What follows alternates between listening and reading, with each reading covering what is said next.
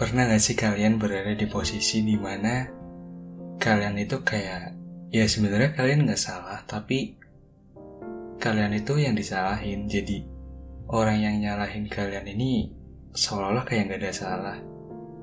Seolah-olah kayak ya dia itu korbannya gitu. Dia yang nyakitin tapi dia yang merasa seolah-olah ya dia korbannya. Pernah gak sih kamu ada di posisi kayak gini. Ya, paling victim. Tapi sebelumnya teman-teman apa kabar? Bentar lagi 2022. Gimana perasaan kalian sekarang? Lagi bahagia kah atau masih sedih? Semangat ya. Semoga kalian bisa melalui ini semua. Sebelumnya, seperti biasa, Selamat datang di podcast Awas Baper. Gak apa-apa baper. Yang penting, tahu waktu dan tempatnya. Buat yang belum tahu, playing victim itu apa? Playing victim itu kayak, misal nih ya, misal, misal, ya contoh sederhananya, kamu habis disakitin. Iya, misal dipukul gitu sama si A. Tapi, si A ini bilang kalau, ya dia yang dipukul sama kamu. Padahal udah jelas-jelas kalau kamu yang dipukul sama si A. Tapi sikap si A ini seolah-olah kayak jadi korban gitu. Ya gitu, playing victim. Jadi, memutar balikan fakta. Entah itu temen, sahabat, pacar, atau bahkan kamu sendiri. Kalau semisal kamu punya sifat playing victim, itu bener-bener kayak, apa ya? Ya nggak enak banget ya mungkin kadang kita suka nggak sadar kali ya. Tapi kalau misalkan kita udah sadar ya mungkin selama ini kita tuh kayak nggak bisa mengakui kesalahan kita. Kita selalu kayak merasa kalau yang salah itu orang lain bukan kita. Padahal kitanya sendiri yang salah kita juga udah tahu salah tapi kita kayak nggak mau ngakuin kesalahan kita. Itu ya mungkin bisa jadi ya udah playing victim gitu. Karena orang yang paling victim itu bener-bener kayak ya nggak asik banget, nggak enak. Kamu nggak akan dapat simpati dari orang-orang ketika semua orang tahu kalau kamu itu pelaku yang sebenarnya. Ya kalau misalkan berhubungan dengan banyak orang, terus kamu itu udah paling victim, kamu kayak selalu memutar balikan fakta, kamu gak mau mengakui kesalahan kamu dan kamu melebar kesalahan kamu ke orang lain dan ketika orang lain tahu kalau yang sebenarnya kamu yang salah ya pasti orang-orang ini tuh udah kayak ya nggak bakal percaya lagi sama kamu. Blind victim yang sering terjadi mungkin ya kayak di hubungan dalam kayak organisasi gitu mungkin ketika kayak bagi tugas terus ada yang gagal terus saling salah-salahan atau di pekerjaan atau di hubungan percintaan juga bisa ya ketika dia yang nyakitin kamu, dia yang ninggalin kamu, tapi dia bersikap seolah-olah kamu yang nyuruh dia pergi. Iya pasti kamu juga pernah kan disakitin kayak gitu. Kayak sebenarnya ini gimana sih? Aku yang disakitin, aku yang diselingkuhin gitu misalnya, tapi kenapa dia itu cerita ke orang-orang kalau diri ini yang nyakitin dia gitu. Itu kenapa ya kayak nggak tahu sih orang-orang banyak yang ngelakuin kayak gitu. Gemes banget gak sih sama orang-orang yang kayak gini? Ya aku juga nggak tahu alasan orang-orang paling victim itu biar apa tapi mungkin mungkin ya.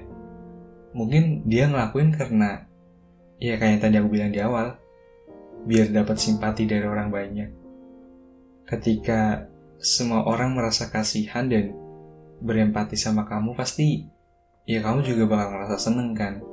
Bahkan mungkin kayaknya nggak ada seseorang di dunia ini yang kayak nggak suka atau nolak ketika ada orang yang simpati gitu sama dirinya. Tapi ya caranya nggak gitu juga. Bukan dengan bermain sebagai korban bukan dengan memutarbalikan fakta. Karena ya itu sama sekali nggak ada manfaatnya kamu cuma dapat simpati dan mungkin mereka akan membenci kamu ketika mereka tahu yang sebenarnya. Dengan kamu playing victim itu malah membentuk kepribadian yang ngerugiin diri kamu sendiri gak sih? Ya jadi gak berani buat ambil resiko. Selalu melempar tanggung jawab. Dan kita semua tahu ketika kita berbuat satu kesalahan pasti orang yang ada di sekitar kita bakal inget terus sama kesalahan kita kan. Ketika kita bisa bertanggung jawab dan menghadapi masalah itu ya semua orang akan tahu kalau kita adalah sosok yang bertanggung jawab dan dapat dipercaya. Kok malah kayak desa Dharma ya? Tapi beda cerita ketika kamu berbuat kesalahan terus kamu malah nyalahin orang lain dan melepas tanggung jawab kamu. Mungkin orang-orang ya bakal ngecap kamu sebagai sosok yang gak bisa dipercaya. Aku bukan mengatakan kamu adalah orang yang paling victim, tapi aku cuma mau kasih tahu ke teman-teman kayak ya buat sekedar pengingat aja. Ya jangan sampai jadi orang yang paling victim. Ketika ada masalah ya hadapi dengan penuh tanggung jawab gitu. Ya sama halnya ketika kamu lagi ada masalah sama doi. Ketika kamu terbukti bersalah ya kamu harus bisa menerima kesalahan kamu dan berusaha untuk memperbaikinya. Jangan malah nggak terima terus memutarbalikan fakta. Kalau kamu emang salah, ya akui kesalahan kamu. Jangan malah kayak ungkit-ungkit kesalahan dia terus seolah-olah dia yang nyakitin kamu. Kamu serba salah. Padahal emang sebenarnya kamu yang salah. Itu kalau di hubungan kayak percintaan ya. Terus kalau misalkan di hubungan kayak organisasi gitu ya mungkin ya misal kamu ditunjuk sebagai ya pelaksana dalam kegiatan terus kamu tuh yang sebagai koordinator kamu ada melakukan kesalahan ya kamu sendiri yang salah ya kamu tanggung jawab. Jangan malah kamu kayak nyalahin anggota kamu kayak ini kamu gimana sih? Kayak gini kan jadi bla bla bla bla gitu. Iya pasti anggota kamu tuh bakal ini gimana sih? Orang sendirinya yang bikin kesalahan kok malah nyalahin sih? Kalau misalkan kamu kayak mengakui kesalahan itu dan kamu kayak minta tolong ke mereka baik-baik ya mungkin mereka juga bakal bantu. Bukan malah dengan kayak melempar kesalahan kamu ke mereka seolah-olah mereka yang salah. Justru hal itu malah bikin ya bikin mereka tuh jadi berpikiran kalau kamu tuh orang ya paling victim, gak asik, suka memutar fakta. Ya mungkin kadang kita suka kayak nggak sadar mungkin sama orang-orang yang paling victim. Sebenarnya mungkin ada orang di sekitar kita yang kayak gitu, tapi sebelum lihat ke orang lain ya kita coba lihat ke diri kita sendiri dulu. Apakah kita selalu tanggung jawab ketika ada masalah? Atau malah kita ya suka lari dari masalah. Ya sebelum kita ngeliat ke orang lain ya lihat ke diri kita sendiri dulu dan ter kalau ternyata kita termasuk orang yang lain victim ya masih ada waktu kok buat berubah. Masih ada waktu buat memperbaiki semuanya.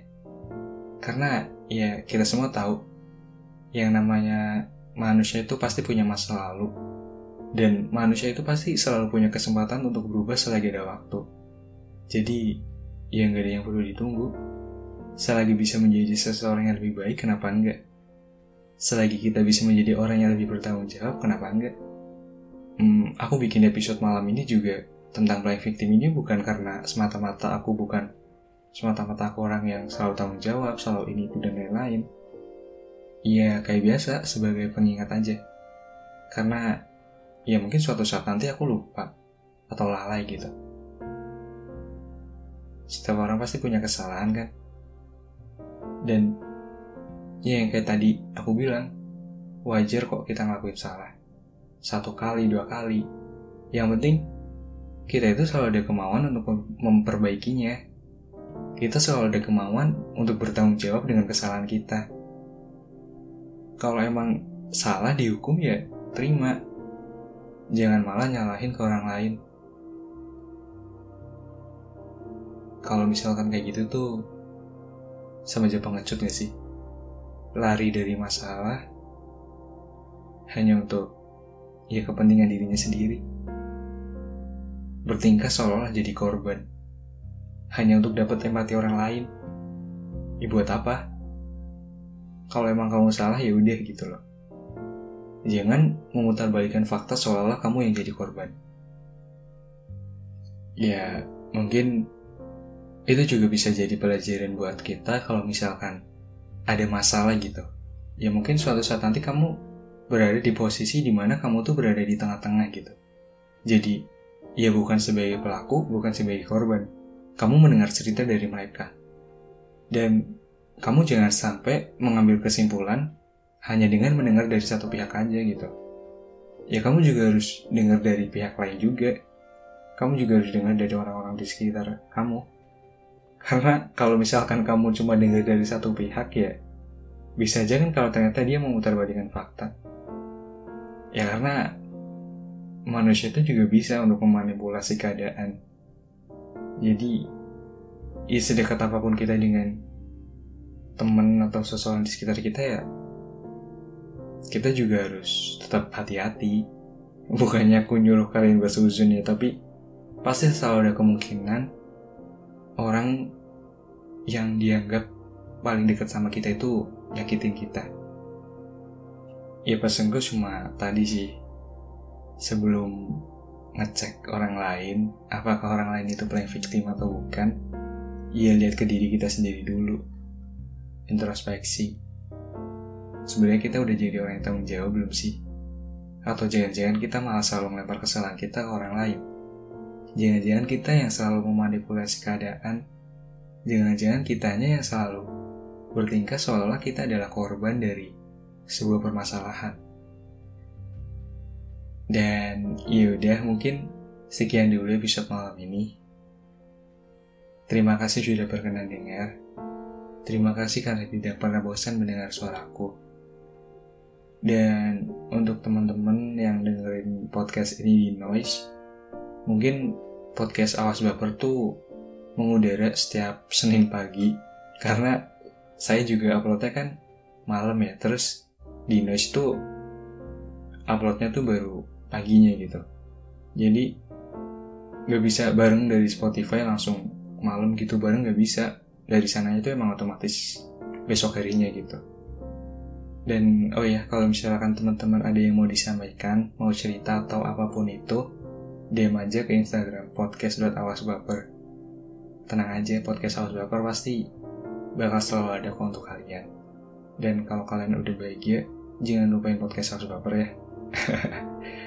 dan yaudah, selamat malam dan sampai bertemu di episode selanjutnya.